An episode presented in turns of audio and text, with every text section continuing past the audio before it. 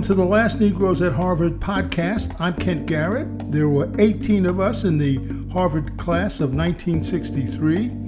We were all born in the 1940s and are now pushing 80.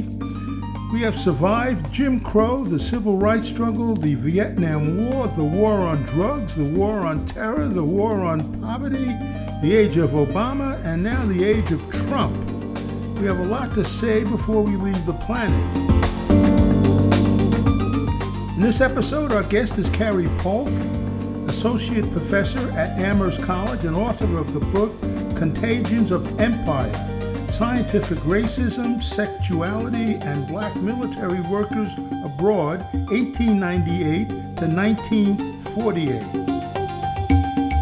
On a Zoom session with me are classmates Fred Easter from Minneapolis, John Woodford from Ann Arbor, Jerry Secundi from Pasadena, George Jones from Atlanta, Connie McDougal from New York City. Plus, classmates Bill Collins joins us from Aiken, South Carolina, Greg Allen from Los Angeles, Marcy Bensock from New York City, Cindy Wardle from Tuscany, Italy, Mason Morford from Freeport, Maine, and Professor Adrian Jones from Morehouse College. Here's author Khary Polk. You know, it's it's been a book that that I'm happy to uh, to see out in the world, specifically because it uh, is in some ways a family story. Although uh, my family doesn't really appear in it, uh, only in the preface. Uh, it's a family story in, in the sense that I'm writing about African Americans uh, who served in the U.S. military and who served outside of the United States in the first 50 years of the 20th century, if, if, we if we count 1898 as part of the 20th century. Uh, and uh, my grandfathers uh, both served uh, in uh, the U.S. military and the Army during World War II. and though I didn't get a chance to really interview them before they, they passed on, there was a way in which a lot of the work that I began to read and uncover in my own research uh, had a way of, of, making me think about their experiences, specifically the idea of, in some ways, how lucky I am to be alive, given the numbers of, of, of, of American soldiers who were killed in World War II. Uh, and so this the idea that my that my grandparents, uh, my grandfathers actually made it through uh, uh, the war uh, and also the fact that uh, that they served in a lot of the places I write about in the book. Uh, that itself uh, was something that I only really found out uh, when the book was largely complete. So the book, it's I think also has been important for me uh, in thinking about what it means for me to grow up uh, as the son of of a, a, father who served in the U.S. military. In many ways, thinking about a family that that lived overseas. Uh, uh, so both though my mother wasn't enlisted in the Air Force, I mean I think anyone uh, who uh, uh, any military spouse would let you know that that whether or not uh, they are seen as, as as part of the military, they're definitely part of the military. And so the fact that that that I was born in California, in Edwards Air Force Base, and um, um, and then myself, my mom, dad, my brother and sister, uh, we lived in England for eight years and then Okinawa uh, for four more years where I graduated high school.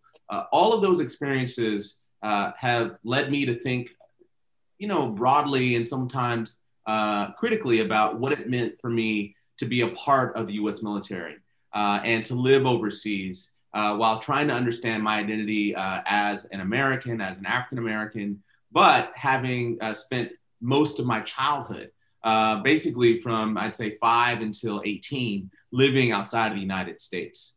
So I wanted to use this book as an opportunity to think about the history of this movement of, of, of African American soldiers. And I begin to use the language of workers. Um, and that for some people might be a controversial term. Uh, I don't mean to deny the idea that, that, that, that Black soldiers or any soldiers you know, aren't in fact soldiers and aren't inspired by patriotism.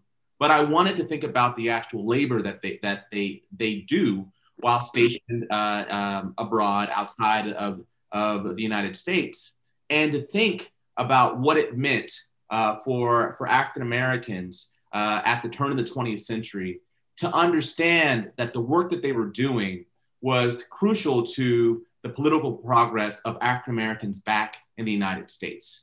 Uh, and so, really thinking about that labor, the political labor, as well as the actual grunt and care labor that Black women and Black men uh, did, uh, both for themselves uh, as, as, let's say, patriots in their own right, but also believing that the work that they would do uh, would help them uh, achieve a greater a, a sense of citizenship uh, for both themselves and their communities back in the United States. Well, hey, I wonder if you could talk about that contagion part of your right. your title about the sort of pseudoscience and uh, black soldiers. I found that really interesting.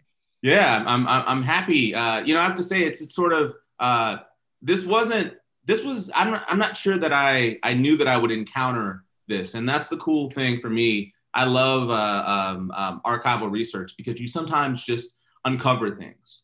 So when I first began doing research for this book, uh, I thought that I would only start in World War II and then come up to the present time.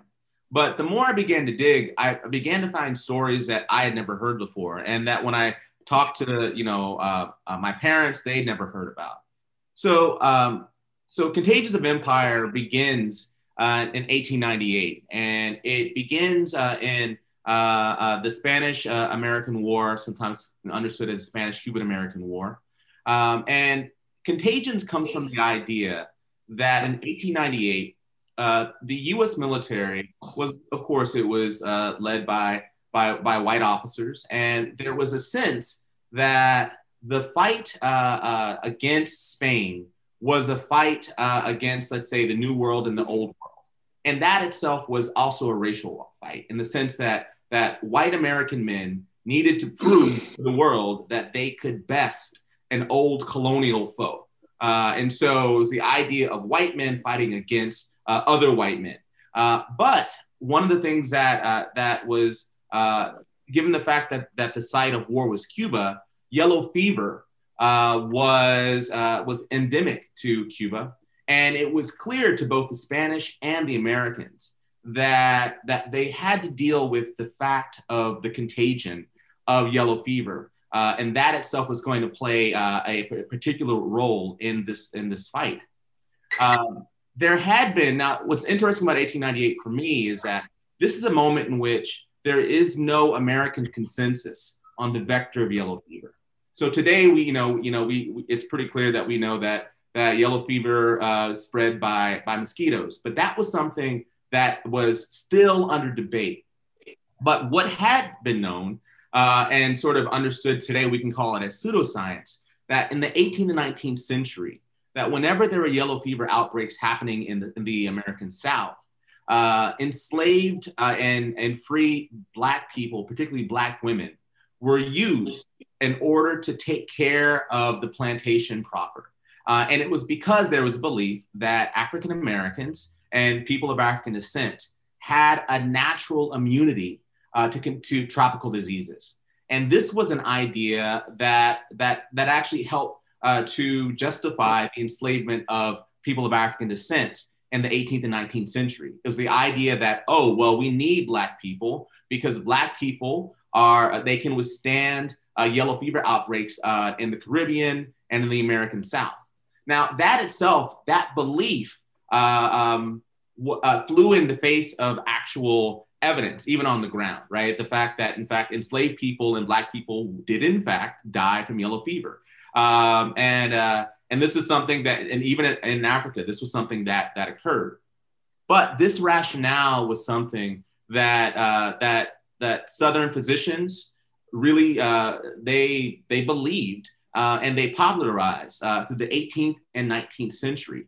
So once we're in 1898, uh, and American military officials are, are saying, well, you know, we need to win this war, but we have to deal with the fact of yellow fever. This was a moment in which there was a, a new push to, to enlist African Americans, specifically to work as laborers. Uh, to do the jobs uh, that that many uh, that's or let's say let me say some white units uh, refuse to do. And so uh, uh, around April of 1898 uh, is when people like Booker T. Washington approached the Secretary of War uh, and said, "Hey, listen, you know, it'd be great if if we could enlist large numbers of Black folks uh, to serve who want to demonstrate their, their patriotism in this war." And in many ways, Booker T. Washington and other Black leaders of that time, they were really calling upon the memory of the Civil War uh, as a moment in which African Americans decided that fighting for their freedom was a way to showcase their patriotism. Uh, and so this was something that was very important to many Black leaders. Uh, and so, and some of these Black leaders also believed in the idea that Black folks were immune to yellow fever. Uh, some, I think, some people were a bit more skeptical. Uh, you had Ida B. Wells, who actually uh, wrote a letter of support uh, um, um, of African Americans serving in this effort. And and I think that it's an interesting moment. For me, I think that it speaks a lot to what's happening now with COVID 19 in terms of how we see uh, uh the different workers uh, who are most at risk, uh, but who are also putting their lives on the line. So, you know, the folks who, who work um, um, in, in grocery stores, delivery folks, um, also people who are working, nurses, quite frankly. Uh, and so the U.S. military, back to 1898, uh, they began to create what, what, what were popularly known as immune regiments. Uh, and so immune regiments uh, were largely African American so, uh, uh, troops who were used in order to do the work in Cuba that, that many other folks refused to do. And what is really important, and this is something that I discovered through going through some footnotes, is that it wasn't only African American men. In fact, African American women uh, decided that they too uh, wanted to showcase their patriotism uh, by, uh, by serving as immune nurses. And so you had African American um, uh, women who had to deal with the myth uh, of, of, of Black people being immune. and the truth of the fact that, well, you know, whether or not Black women are immune to yellow fever, this is something that, that they are going to risk they're going to risk it in order to show that they are patriots as well.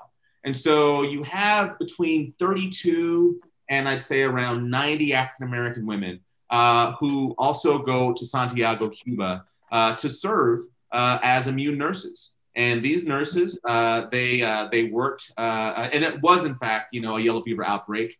Um, and that's one of the things that the Spanish American War is really known for, uh, is that yellow fever played such a large role. Uh, and so you had black women who uh, were uh, were taking care of sick soldiers, who also you know were cleaning, uh, uh, doing janitorial work, and also were helping to bury the dead. And this also happened to African American soldiers as well. Even some of the African American soldiers who weren't enlisted as immune regiments, they themselves still were put in the play in, in the circumstance of having to to work in these immune conditions. Uh, and one of the things that was really sad is that the, there was so much, uh, uh, I would say, um, um, a sense of pride and a belief that perhaps that they were immune. But the longer they remained uh, in these uh, fever camps, they too became sick. Uh, and so this became um, a, a, a, just a really, a really unfortunate situation where you had soldiers writing back to uh, uh, black newspapers uh, on the mainland saying that, listen, you know, this belief that we were immune was in fact false. And now we're worried that we don't, we don't even know that if we die here, if our, uh, if the nation cares enough about our bodies to repatriate us back. Uh, and so you had what I sort of began to think about as this existential crisis of citizenship. What does it mean for for people to serve a country which it's not clear whether the, the country itself is invested uh, in, in honoring you. And it's why I think that the notion of, of, of honor is such a loaded term historically for us to think about what it meant for people to, to hope that perhaps that, that their country uh, did honor them. But uh, the reality of, of, of what occurred once um, most Black soldiers came back to the United States is that their statuses hadn't changed as much as, as they wanted, as, as they had hoped. Uh, and so this becomes, for me, uh, an important way of looking at, at the beginning of the 20th century and African American political progress uh, through the military, and that this, in fact, would always be uh, an ongoing struggle to, to, to sort of tell America that Black folks are patriotic. And, um, and so that is that's the beginning of the book, and that is why that is at least the first part of Contagions, uh, is the idea of thinking about the notion of immunity. And I'll say one final thing about immunity is that in addition to the idea of immunity, talking about the actual notion of biological immunity, the myth that Black people are immune to yellow fever, immunity is also uh, uh, a term that in the late 19th century, uh, it was very clear to African Americans that immunity is, is part of the 14th Amendment. Um, and in terms of talking about the idea of, of, of the kinds of uh, privileges uh, um, of citizenship. Uh, and so there's a line that, you know, this notion of that, you know, what privileges, what immunities of citizenship will, um, will, will Americans and African Americans uh, be able to reap from their, from their service. Uh, and so this, so though we don't use the term immunity today, and in that, in most cases, uh, legally, we still use that notion of immunity. Uh, you, when you look at uh, African American newspapers, it's very clear that that many of the editors understand uh, the, uh, the 14th Amendment as, as, as privileging the notion of immunities and rights of citizenship. So I began to think about that immunity as a phrase uh, that has different fa- facets, uh, and that that that African American political uh, leaders were very very clear that when they saw immune regiments and immune soldiers and immune nurses, that they were also talking they saw them as metaphorically um, um, uh, being uh, the folks that would help uh, the broader African American community to gain rights or immunities of citizenship. Well, how, how were the women, uh, you know, uh, found or recruited? So they, this is for me one of my favorite uh, uh, stories. Uh, that they were recruited largely by the efforts of one woman, uh, Namahyoke Gertrude Curtis, and uh, also known as Nama Curtis. Uh, Nama Curtis uh, uh, was uh, was a, a self-defined and understood Black woman, but today, you know, we would probably call her a mixed race woman. Um, she was of um, sort of Native and German and African ancestry um, and uh, that her that her native ancestry uh, was rooted in in Delaware, uh, uh sort of understood as the Delaware Moors, um, and uh, she uh, was married to a, a prominent doctor in D.C., a black doctor who worked at Freedmen's Hospital. and she was understood as a sort of a, as a socialite, a social maven um, and also uh, someone was very politically active. Uh, in let's say in uh, in 1893, uh, uh, the Curtis family lived in uh, um, Chicago, and they were they tried to get a housing or apartment in a building that was a white only building. Um, and um, but she oh, she she fought it and uh, and she and her family were able to actually stay in the building uh, that uh, um, that uh, that they had uh, you know um, uh, signed up for. Um, and so she knew early on that she wanted to to really fight for for the rights of African Americans, and she understood that that colorism and racism was something that that would affect her, even though that she was someone who could pass for white. But she actually uh, she refused to pass for white, and she would use the kind of light skin privilege that she had in order to advocate uh, for uh, broader issues in the African American community. Uh, she herself uh, was a lifelong Republican, uh, and so she was very clear. I mean, as were most African Americans of the day, they were Republicans, and she thought the Republican Party could, in fact, um, was was the standard bearer of African American rights. So in 1898, uh, she was contacted um, uh, by members uh, uh of the, uh, the, Surgeon General's office and the U.S. military to actually go and recruit African American women.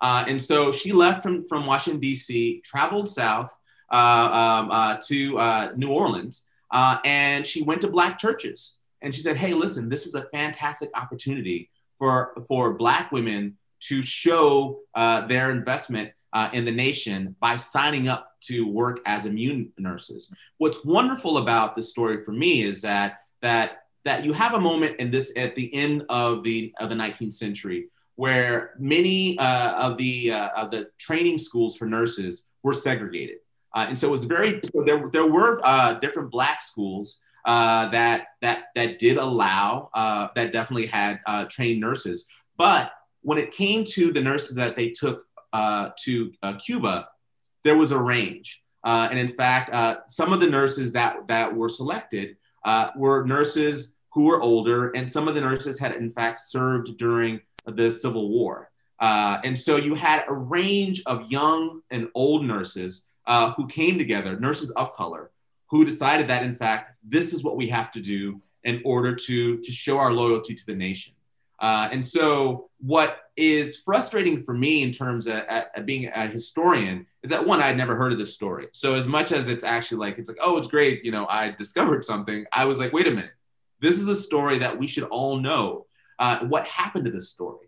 And so it took a lot of work to even to try to find any narratives of the nurses themselves. And so often the narratives that that did exist uh, were uh, were sort of sensationalized um, stories uh, in uh, um, in newspapers, which characterize uh, the women as mammies. Uh, and so the women themselves seem to be cognizant that they were being characterized in, in, in, in that in, in that framework. And so when they had an opportunity to speak, they would often choose the youngest and let's say the college educated nurses to speak on their behalf, where you have, you know, very sort of articulate, erudite sort of uh, discussions of, of their, their labor. Um, but one of the, the, the, the, greatest for me, the greatest uh, uh, narratives that I found, it was from a, uh, a black nurse uh, from New Orleans uh, who was tracked down by by a journalist uh, at her home after uh, the uh, uh, the war had ended. And uh, the nurse, her name was Nurse Toddy, and Toddy would only consent to being interviewed about her about her experiences if she could first talk about um, the the discrimination she and her fellow nurses faced once they arrived back to the United States, and they dealt with uh, racism and discrimination in public conveyances. So basically, once these these nurses, who by this time you know were veterans, uh, they came back to the U.S. in New York City. When they uh, took their train uh, um, to the South, they realized that by their very number and by their race and their gender, uh, their car had become the Jim Crow car. Uh, and so, you know, they weren't treated as as veterans, uh, you know, and one of uh, Toddy's uh, uh biggest frustration uh, was that um, that not only were men also on uh, their their their train car, but they smoked in their presence. And so you have this idea of women sort of really saying, "Wait a minute, you know, that I'm a woman. I don't care, you know, who you are. I'm a woman. You don't smoke in my presence. this is a problem." Uh, and the fact that she was able to say that the, my conditions for telling you my story uh, uh, are, are based upon me being able to tell someone what we experienced, and that this itself, you know, uh, is something that that that that that was beneath uh, uh, anyone to be treated in this way. I, I just found it fascinating, and I'm just I'm very happy that that at least these stories uh, are beginning to come out. So uh, because I don't want to be the only person, you know, that that works on this this story. I hope other people are able to come along and to dig out more stories. Uh, is that there's also a second uh, idea of contagion that's part of the, uh, the, the, title, uh, which is I would say in many ways more more salacious notion. But to think about um, the Houston riot, um, um, I mean, this was an important moment in which um, um, African Americans were really trying to reckon with the fact of, you know, uh, that the strategies that had been pursued in 1898, uh, it was really, really clear that the end of that of, of, of that war, that the political situation hadn't changed uh, so much. In many ways, I would argue that those soldiers uh, and nurses had changed much more than the country had. Uh, and so, so you're bringing the this new consciousness back to the to the U.S. Mm-hmm. Um, and it's like, well, what's going on? How come the world isn't seeing us in a new way? And so, uh, and so then, you know, we're seeing uh, uh, at the end of the Spanish American War, you know, we then begin to see uh, the colonization of the Philippines. and so you're seeing uh, soldiers who are continuing to say that, all right, well, I'm going to decide that I could stay in the United States and, and deal with, with racism, or I can be a part of, let's say, imperial troops. And so one of the soldiers who really, uh, uh who I, I, spent a lot of time uh, thinking about, uh, who was best friends with Du Bois, was Charles Young. And Charles Young uh, was the third African American who graduated from West Point, and he, he ended up being the first Black colonel uh, um, um, ever, you know, um, in American history. Uh, but he was controversially forced to retire on the eve of World War One, uh, largely because uh, there were white senators and white officers who refused uh, to uh, to salute a black man. And Charles Young was brilliant right? Uh, and so at this moment, you know, this crushed him because he himself understood himself as as being loyal to both race and loyal to country.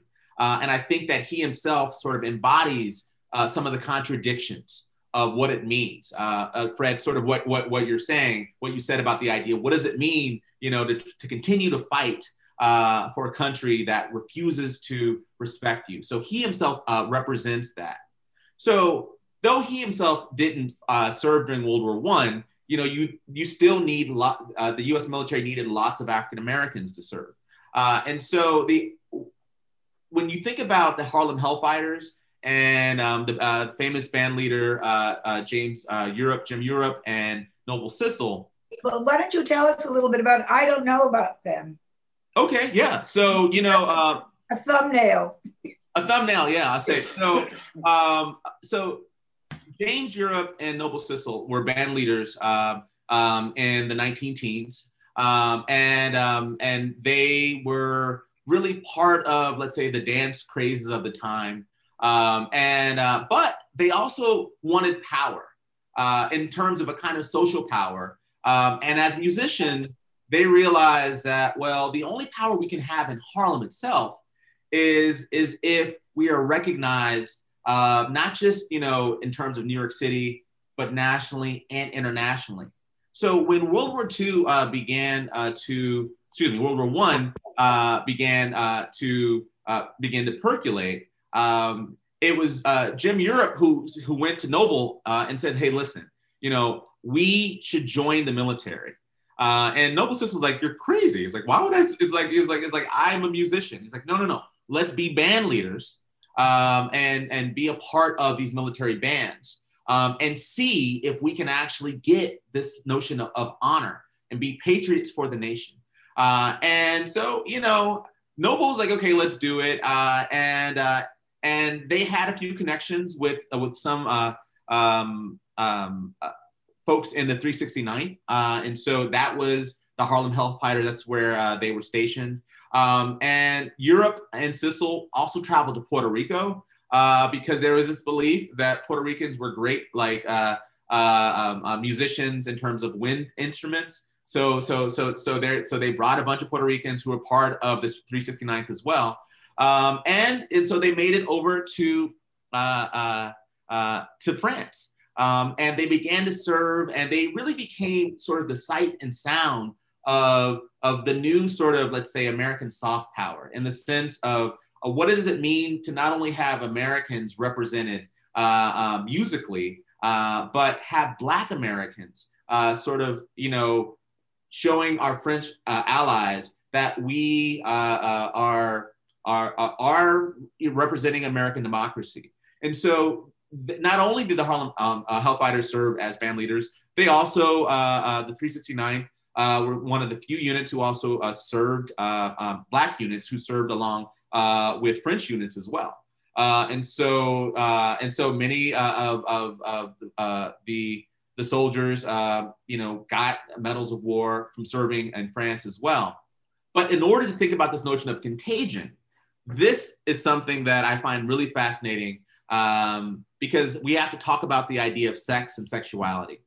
So one of uh, so one, we have this notion of black soldiers being seen as immune, but once we move to World War II, it's almost as if they are seen as contagious, and they're contagious uh, in multiple ways. Both the idea of you having band leaders, uh, uh, you know, travel around France and really spread jazz to France, and that's one of the ways when people understand the Harlem Hellfighters is that is that they brought uh, jazz to France. Uh, they famously, once they arrived on uh, from the crossing in France, uh, they sort of played a kind of like a jazzed version of, of the of the French national anthem.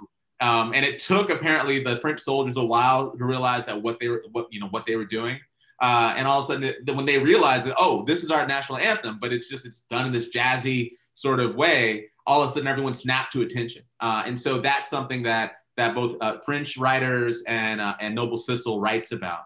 Uh, but there was, and so it was this sense that as they as they traveled France, that they were transmitting notions of what it meant to be a Black American. Uh, but you had uh, white uh, doctors who were in the military and white soldiers who, in fact, wanted French people to respect Jim Crow and to respect the American color line, specifically when it came to uh, uh, soldiers' uh, relationships with with white French women. So, um, so this wasn't just. there were a number of ways in which white American soldiers and officers were able to to sort of legislate the relationship between black soldiers and white French women. And one of them was a medical way. Uh, and it was based upon the idea that black soldiers uh, were uh, were very sexually active uh, and that they themselves um, had uh, venereal diseases. And so there was a belief that Black folks, you know, um, had higher rates of VD, uh, and it was because they were licentious, um, that they didn't respect, you know, the sanctity of, of marriage. Uh, and so this stigma followed Black soldiers as they as they crossed uh, over to France. And you had two uh, white American doctors who, who joined the military who were able to institute uh, uh, a, a, uh, system of prophylaxis, an experimental notion of prophylaxis, um, um, which they tested upon Black soldiers. And so this involved uh, using um, silver, uh, well, first, it was silver compounds, which were injected into the urethra uh, held for five minutes uh, before letting it pass. And then on after that, mercury chloride uh, was made into a paste, and that was also applied to the genitalia. Now, the idea about this, this was actually a, uh, a process adopted from New Zealand doctors, is that if you thought that you had had a sexual contact with someone who may have, have uh, had a, um, a sexually transmitted disease or infection, but because uh, the white doctors themselves were very clear, and if you read uh, their uh, uh their own memoirs, they were like, we didn't want uh, uh, black soldiers having sex with white with white women in France. For black soldiers, specifically those who worked as dock workers in France, whenever they left the base and came back on, there was an assumption that they had gone and had sex with a woman, and so they had to be punished. And so when they came back onto the base, they had to go through the system of prophylaxis. And it became very clear that prophylaxis was being used in a punitive way in order to, to basically teach Black soldiers that, you know, that we, if we can't stop you from having sex with, with white women, we're going to make you uh, deal with the pain of prophylaxis upon your return. Uh, and so this was something that, uh, that, that, that Hugh Hampton Young, who is known today uh, in some uh, in some quarters as the father of American urology. He was uh, the doctor who uh, who adopted this practice, uh, and uh, and he and David Walker. David Walker was another a doctor. they both worked at Johns Hopkins. they talked about the amazing effects of prophylaxis, um, and they they tested on black soldiers. Um, and when I read uh, their, um, when I look at uh, their numbers and their notes, you know, it's hard for me to say that prophylaxis did not have any impact, right? So, because one of the questions that I often get is that, well, how successful was prophylaxis? Well, I can say one thing is that once uh, prophylaxis, uh, once the war ended, uh, prophylaxis wasn't a uh, uh, something that was adopted uh, by the U.S. medical world, right? And so there's something to be thought about. Well, how successful was this? But it wasn't a treatment of the disease; it was a treatment of the behavior. Of the bingo, bingo, Connie. Yeah. yeah. They've tried all kinds of things to keep black men from having sex with white women, period. This really was a way of, of, of punishing black men. Uh, okay. But what's also interesting is that because the numbers do seem to uh, uh, to fall, and I think that it wasn't just the idea of of the treatment, but it was also a sense of of will among black men, right? So black men often, you know, and you, if, when I read read some of the testimonies, they were very clear in World War One is that listen, you know, we're being tarnished as being the venereal race, and the only way in which we can actually um, uh, resist this is by by by by being abstinent. And so you see these uh, these these ideas of a kind of masculine will that we are refusing uh, to have sex uh, because we believe in our families uh, um, and our communities back home. And so you have these competing ideas uh, between folks being seen as contagious, um, um, uh, uh, and which I think is also something that that the idea of spreading jazz to France added on that that that sort of mythos that that black men were infecting the French population with this new art form um, but you also had black men sort of saying that, you know what, no, that you will not tarnish uh, our, our honorable service. Uh, and, uh, and if you are uh, infected with a venereal disease, then you have to be treated uh, um, uh, by, by the prophylactic treatment. and so it's an interesting way in which black masculinity, I think, was, was, was, was being negotiated by these soldiers. But the art form was very widely accepted and embraced you know, I mean, some might have said, like the people who were against rock and roll here and said it was the devil's music and all that, but it's still it was accepted and and widely you know popular. So those this is just one. The antis are just uh, one viewpoint and and an unsuccessful viewpoint because the jazz spread in France through high and low uh, levels of the society. I mean, big deal composers accepted it, and people were swinging. You know, swinging all over the place. Josephine Baker became one of the most famous women in the world. So the notion, so it wasn't just viewed. Obviously, it wasn't contagion to some, but not to others. Right. Exactly. For some, it was. I mean, you know, and there's so many ways in which contagion can be viewed in a, in a negative framework, but the idea of sort of this infectious rhythm can yeah. be viewed in a way which people are like, yeah, you know, it's like it's a trend, it's a style. And I think that one of the things that happened for Black soldiers, and I've been able to, to, sort of find more evidence for Black men than I have for Black women, but Black men, when they were in France, they saw themselves as not only desiring subjects, but they saw themselves as desirable. And so, what does it mean? You know, if you are living um, in, in a world which is telling you that as a Black man, that you have no rights, and then all of a sudden you go to this other country and people in fact actually you know they're like oh thank you. You know we love you. We love your music. This is an amazing moment. And so that itself i think you know uh, that we should take seriously uh, as that as being a transformative experience for for americans. And also something that i, I think that it, it, that was part of the problem for some of the white american uh, uh soldiers and officers is that they were witnessing this. And so they were witnessing a new way in which black people uh, were being viewed and that itself, you know, had a way of fracturing their own senses of identity, which was premised upon white supremacy. It, it, it's just been in the last week or so that we've seen what looks like credible uh, evidence that uh, Dwight Eisenhower's mother uh, had partly black ancestry. Well, that was always said. Oh, I didn't know black that. community. This is good gossip no, yeah. no, no. I, I, I, mean, as more than gossip, as as yeah. uh, genealogy that looks like it's pretty solid. Right. And Jean Edward Smith's biography of Eisenhower, uh, the most recent, really large biography of Eisenhower, mm. drives it home that it was Eisenhower and not Truman who really forced the uh, military to integrate. Truman uh, ordered it, but he didn't really drive it home. Eisenhower did. He didn't know about his black heritage, did he? Who's to say?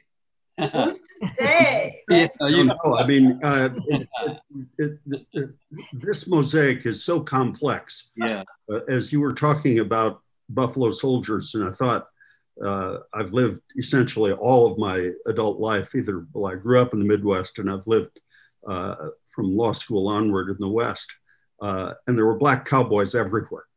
Uh, and now, in the last uh, 30 years, well, since 1978, we've seen the LDS Church, which is a really big influence, uh, just go all in on race doesn't matter.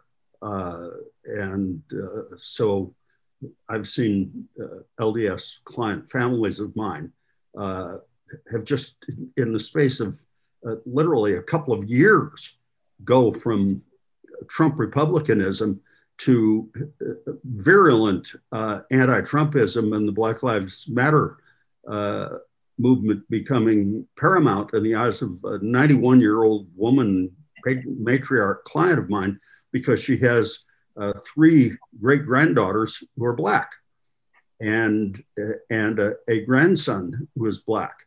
And so you know it just sort of hit her that oh my god uh, i have my progeny who are at risk this thing is all so incredibly much more complicated and and god uh, Khary what a uh, what a wonderful thing you're doing.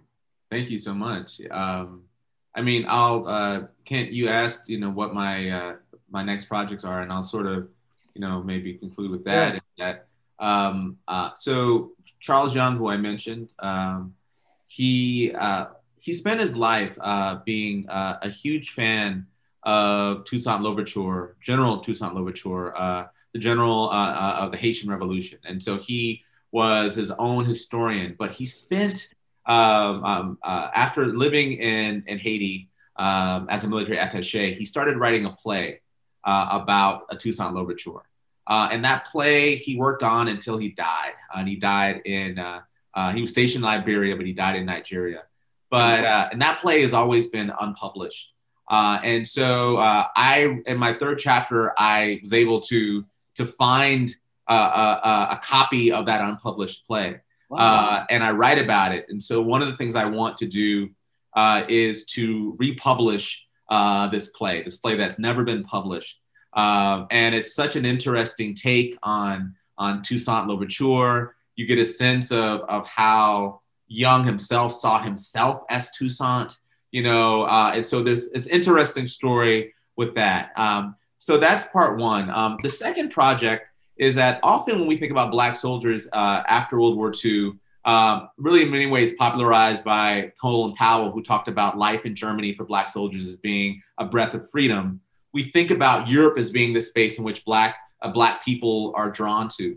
Um, but I also found some uh, some information of um, of Black Germans uh, who survived the Nazi regime after World War II, who in fact said, you know what, I'm actually done with Germany.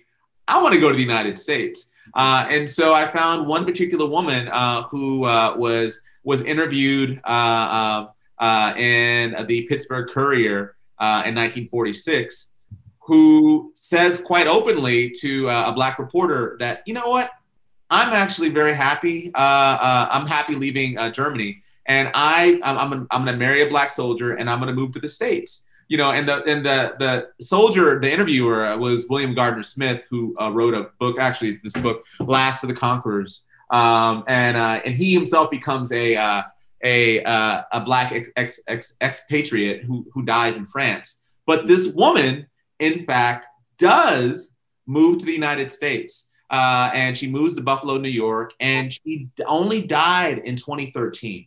So I am really interested in this woman's story, and so I want to to see if I can find more. I know that her uh, her grandfather uh, came to Germany uh, uh from Africa to to to basically perform in what we now call human zoos, and so so there's this really kind of strange, you know, thrilling history of her life and I'm interested in sort of looking at her life um, um, as a as a new way of thinking about what it means to be African American. Because we have, we have, historians here, Khary, in our German in our German department, who uh, have looked into these people. Do you know Hans Massaquoi that used to write for Ebony? I indeed, yeah, yeah, I mean, amazing story. Exactly. So it's yeah, like well, Hans Hans wrote about that, um, and um, uh, quite a bit. But they have a whole. Um, if you don't know them here at U of I'll send you the information because I'd love that. They've had little meetings here where they come and talk about the uh, um, Afro Germans during World War II, what they what they saw and experienced during World War II, growing up in Germany at that time. I'd, I'd love. I'd thank you so much. Yeah, that'd be great. We'd like to thank you for coming on, and it was really a great experience. Thank you so much. Thank you all so much for the invitation, um, and and and thank you all for for this this podcast. It's wonderful, and I think that I'm glad that I love the format of the podcast because you know it's actually another way of preserving, you know, and creating its own archive. And you know, I'm I love archives, so uh, so uh, thank you for, for for being a small part of this great thing you all are doing. Okay, thank you so much. And that's it for episode 17 of the Last Negroes at Harvard podcast. The author is Khary Polk. The name of the book is Contagions of Empire Scientific Racism, Sexuality, and Black Military Workers Abroad, 1898 to 1948. I'm Kent Garrett, and you can read all about us in the book The Last Negroes at Harvard.